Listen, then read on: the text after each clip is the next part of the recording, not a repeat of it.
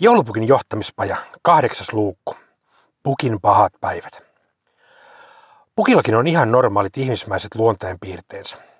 Vaikka pukki on pääsääntöisesti iloinen ja kannustava, vaihtelee ne pukinkin mielialat. Joskus iloisen vie muorin nalkutus. Toisinaan maailmanmeno ja ihmisten pahuus synkistää. Välillä mieli on maassa ihan ilman syytä. Huonotuneet ja nälkä nyt ainakin luovat ärtymystä. Kerran erään kaamoksen loppuvaiheella joulun jälkeisessä matalapaineessa pukki tunsi itsensä kovin vanhaksi ja raihnaiseksi. Tunnollisena miehenä hän kuitenkin rahautui pajalle joka aamu. Selkä hieman kumarassa hän laahusti ympäri pajaa. Välillä hän haukotteli niin, että leuat olivat mennä sijoiltaan. Kesken keskustelun hän usein huokaili syvästi. Hohoi. Muori tuli käymään pitkästä aikaa pajan puolelle. Hän huomasi heti, että nyt oli jotain pielessä. Lähes joka tonttu haukotteli ja kulki lysyssä sekä asteli hitaasti. Ei jälkiäkään iloisesta ja energisestä touhuamisesta. Lahjaröykkiötkin ennemminkin pikkukekoja. Muori tajusi heti, että tontut olivat saaneet pukilta haukotustartunnan. Muori sanoikin tiukasti pukille näin. Kuulehan pukki ukkoseni, haukutus tarttuu, mutta pukinpa haukutus se vasta tarttuukin. Nyt mars lääkärille selvittämään, mistä tuo väsymyksesi johtuu. Pukki totteli muoria ja varasi ajan tohtori Kuminkisen luokse. Kylälääkäri tutkija otti kokeen jos toisenkin. Kumivasarilla kumautti Kuminkinen pukin polvea. Laiskasti ponnahti. Pukin verta imettiin monta pullollista. Pien olikin diagnoosi valmis. Anemia, kaamosväsymys ja laiskottelupulleus pukkia vaivaavat, analysoi Kuminkinen. Tästä rohdoksi kaikki vitamiinit Aasta ööhön ja tuplasti D.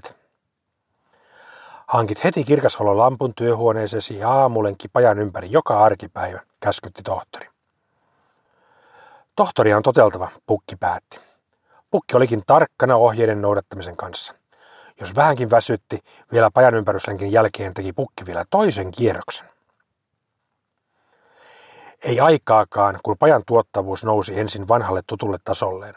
Pien osa tontuistakin liittyi pukin seuraan aamuiselle lenkelle ja siinä vaiheessa tuottavuus suorastaan ampaisi kattoon. Pukin opetus. Mielialat tarttuvat todella helposti. Johtajien mielialalta tarttuu vielä voimakkaammin. Mieti siis, minkälaisen mielialan haluat joukkoihisi tartuttaa. Pukin viisi vinkkiä. Ensimmäinen. Jos olet normaalia väsyneempi tai alakuloisempi, ota selvää, mistä se johtuu. Liikunnan puute, ruokavalio, sairastuminen tai vain ikääntyminen voivat olla syynä. Kokeile mikä auttaa ja lääkärikin kannattaa hyödyntää. Toinen. Mieti, teetkö liikaa työtä. Ehditkö palautumaan? Kuusi tuntia energiasaattorina voi olla paljon hyödyllisempää kuin 12 tuntia zombien.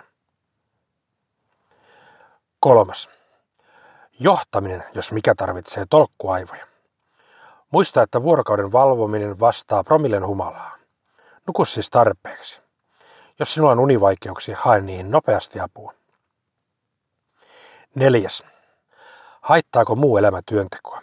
Harrastusten, luottamustointen, perheen ja ystävien pitäisi antaa sinulle iloa ja energiaa. Eihän vain ole niin, että nekin kuluttavat sinua ennestään. Johtajana sinulta edellytetään enemmän skarppia kuin muilta. 5. Paheet ovat pahasta, etenkin päihdepaheet.